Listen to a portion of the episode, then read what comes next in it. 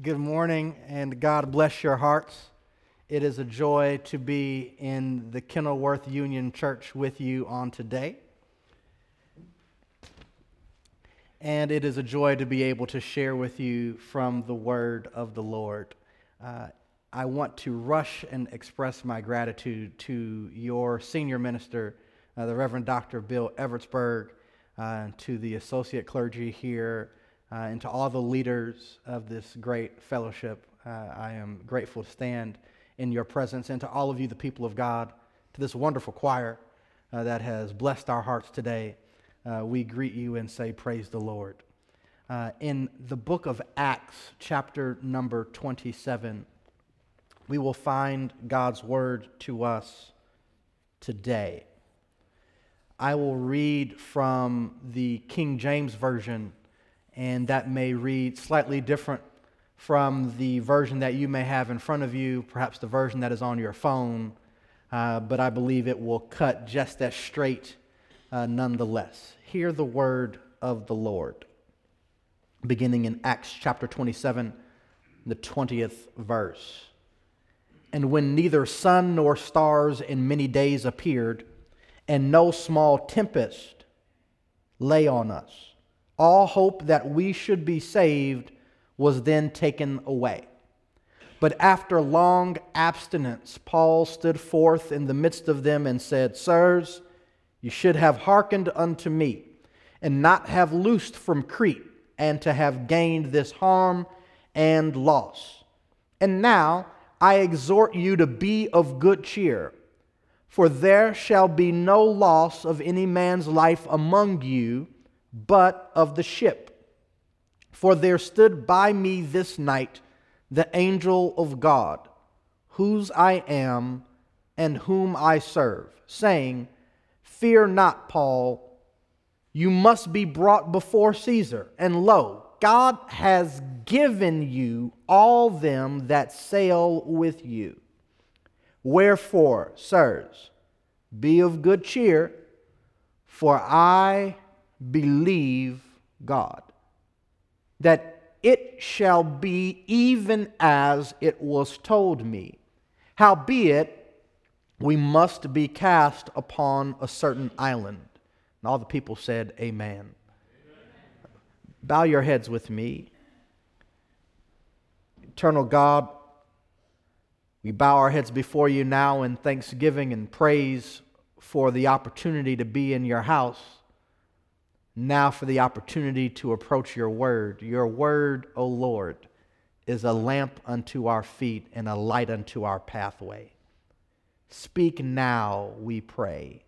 Speak clearly, we pray. Give us hearts to receive, give us ears to hear, give us the will to do what you say. Through Christ the Lord. Amen. As Dr. Evertsberg mentioned, I will share this morning from the subject, the purpose path, uh, because I have discovered that many people are wrestling with questions of purpose and meaning in their lives. Whether you are a millennial trying to launch into a life of meaning, whether you are a Gen Z or Gen Alpha kid who's trying to figure out what this is all for Perhaps you're a Gen Xer and you're asking yourself as you approach the middle point Has what I've accomplished really meant anything? Or perhaps is this an opportunity for me to pivot and spend the rest of my years as the best of my years? Or perhaps for a baby boomer or a traditionalist who may be asking the question as I approach the third third of my life is there any life left in my years? I may have been pushed out the side door from my place of employment, or perhaps they're trying to squeeze me out as we speak. But is there something that God can do uniquely in this season of life that doesn't view my maturity as a liability, but instead views it as an asset? These questions of why am I alive and what should I do about it? We've wrestled with these questions as a human family for millennia. And certainly these questions have been answered in a number of ways by different people. Some would argue that the reason why we're alive is to be happy. And while the pursuit of happiness does read somewhere in our nation's founding documents, uh, I would argue that the pursuit of happiness as a goal for our lives is limiting. I would even go so far as to say making the pursuit of happiness the chief goal of our lives is unscriptural. I would say perhaps it's ungodly. Because God does not desire for us to just be happy. God promises to give us joy deep down in our souls. And there's an old spiritual that says, This joy I have, the world didn't give it. If the world didn't give it, the world can't take it away. Joy is a state of being, happiness is a state of feeling. And if we make the pursuit of happiness the goal of our lives, what we will do is try to construct our lives and our circumstances around the avoidance of pain and the avoidance of adversity. But I have found that purpose in our lives often emerges under adverse conditions. I need to pause right here and talk to somebody who feels like you're in a tight spot in life, like you are a plant trying to grow through the crack in a sidewalk. You are under pressure, you're under stress. And you're wondering, can God be in this? Because I've been fed this feel good spirituality that if it feels good, God must be in it. But this doesn't feel good. And can God possibly be in it? And the answer is yes, God can be in it. Don't run from the situation in which you find yourself. The very adversity you might want to run from may be the proving ground that God has prepared to produce in you a power and resilience that would not otherwise be available to you. Paul put it like this He said, Tribulation works patience, endurance, and endurance works experience. In other words, I've got a track record now of what God is able to do because of what I've endured.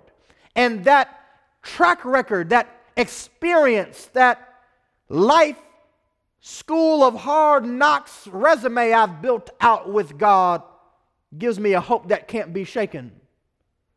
It's a hope that anchors the soul. God wants to use your adversity.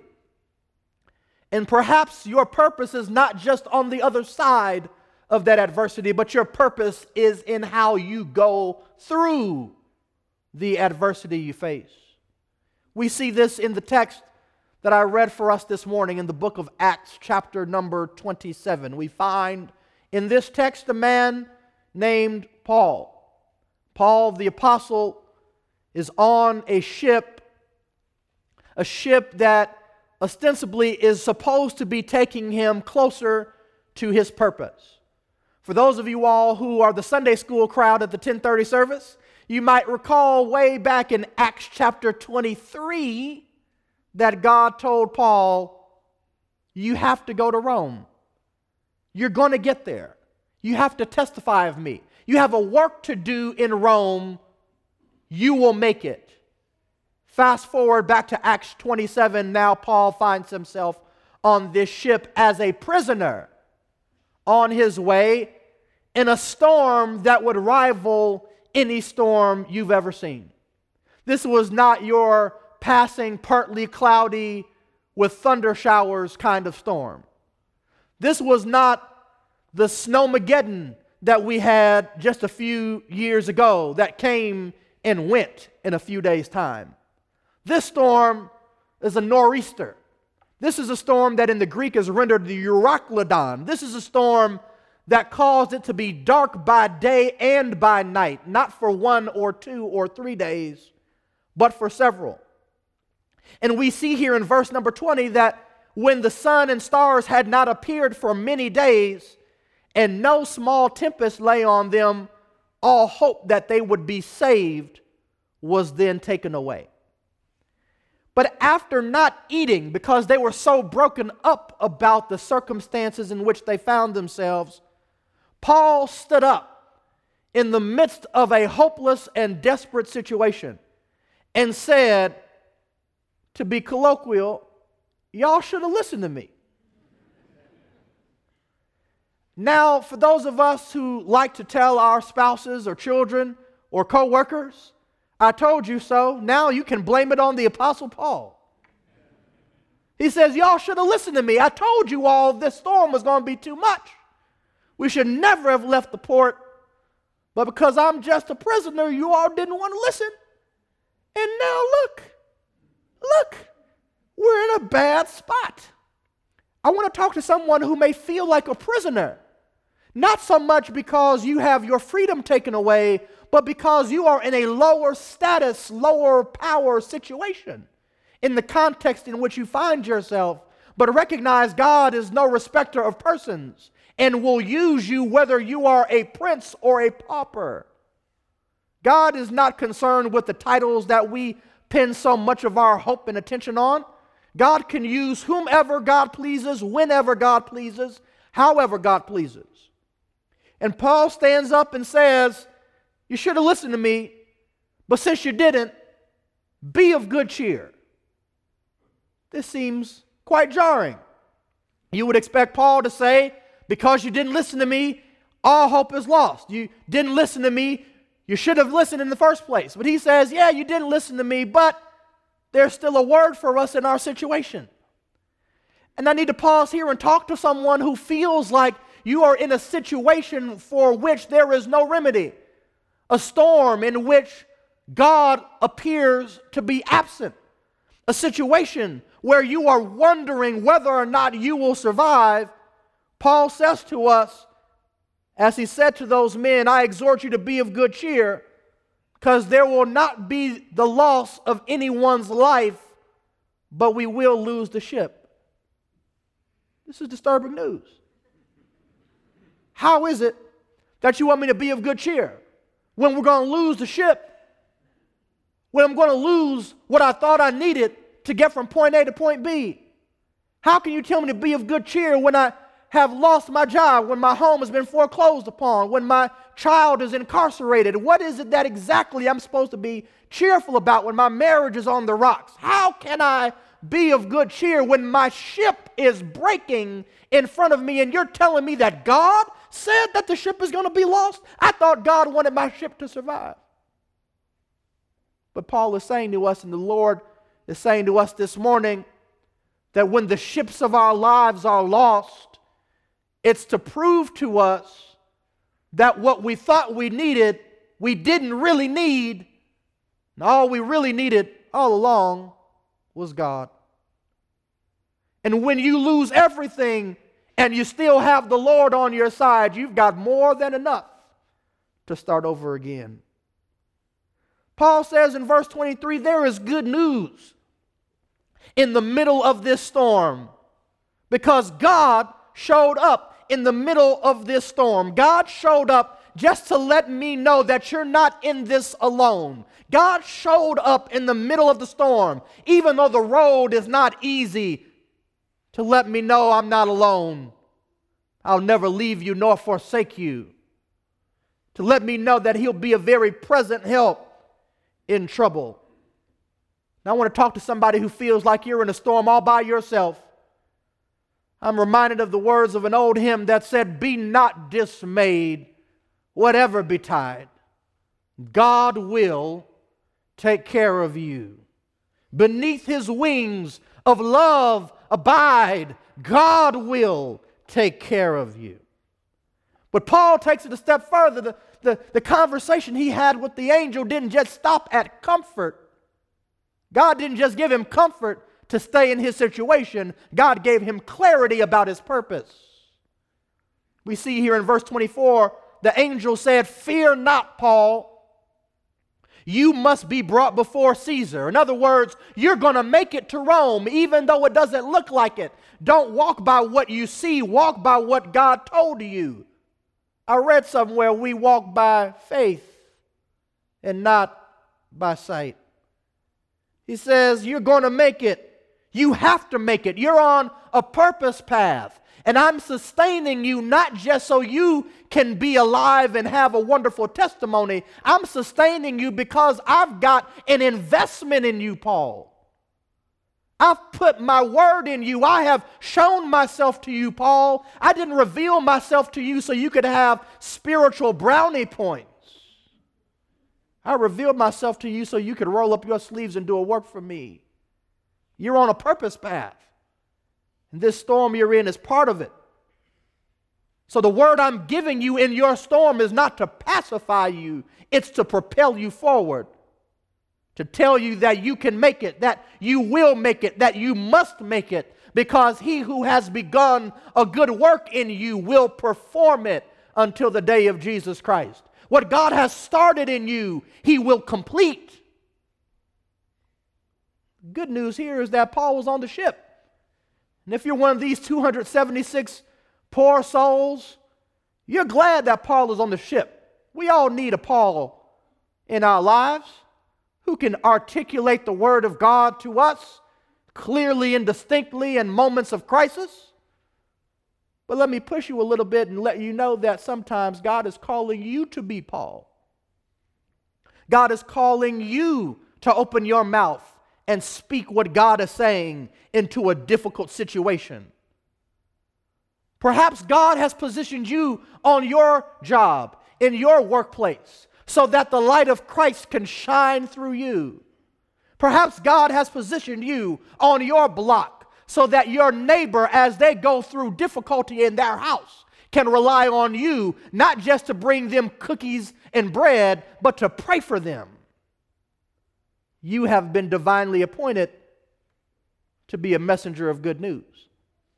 But this good news is hard because we see here that their ship is going to break up. But Paul says, I know that the news might not feel good, but I promise you it's going to work for your good because I believe God. He says this in verse number 25 Be of good cheer because I believe God. It will be just as it was told to me. In other words, even if we shipwreck, God's word did not go bad. God's word does not have an expiration date like the 2% milk in the back of your fridge. There is no best by date. There is no expiration date. There is no throw it away after this date. God's word is eternal. If God spoke it, it will come to pass. You can take it to the bank. God's word is not a set of alternative facts. God's word is not fake news. God's word is eternal. And he says to us, Take courage. I have no choice but to believe God because God watches over his word to perform it.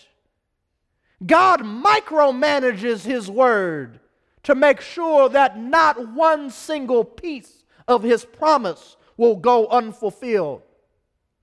You may be wondering whether it's too late for God to come through for you. God promised you some things. God gave you visions and dreams, and you're wondering whether it's too late, whether God is out of moves on the chessboard. It appears that God is in check, but I promise you, the king has one more move. Don't worry, God will come through. But it may not be like you think. Verse 26, we see that Paul tells them we have to run aground, we have to be cast on a certain island. This isn't going to end pretty. This is not your pop psychology, feel good kind of spirituality. This is a spirituality that is hewn out of the rough side of the mountain. But if you're willing to hold on, I promise you, we will get there. It won't be like you thought because our purposes rarely unfold in linear ways that match our expectations and our desires. But Paul helps us understand here this morning that we'll make it. We'll get there. And in verse 43 and verse number 44 of the text, as I prepare to take my seat, we find that they get there after having jumped overboard. Some of them had the strength to swim, and they made it to the shore. But there were some who couldn't swim. The swimmers have no problem. I can make it on my own, no problem. I don't really need God. I've got my own strength. God is an optional accessory for me. I, I'm fine either way. But then there's some of us who can be honest enough to admit that we're not that strong in the sea.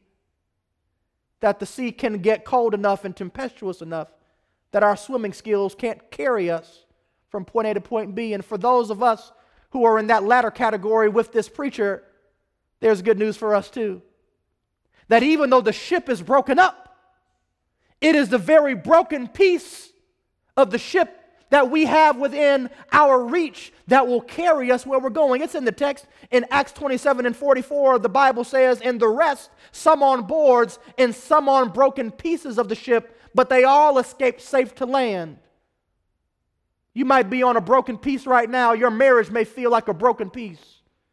Your job situation may feel like a broken piece. Your financial situation, your spiritual situation, your mental health situation may feel like a shattered piece.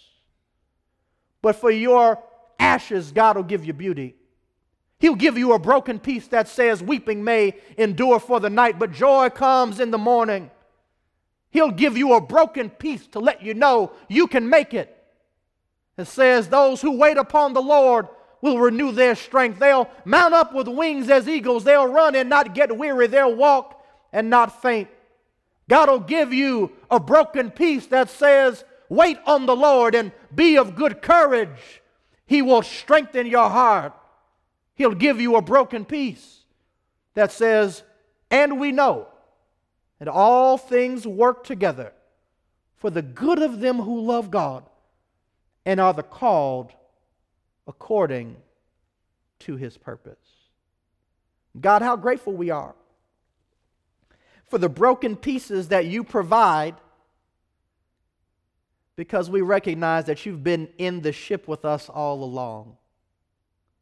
I thank you for sending this word to remind us that no matter how dark the sea, no matter how stormy the situation, no matter how challenging the season, when all else fails, we have a hope in you that serves as a sure and certain anchor for the soul.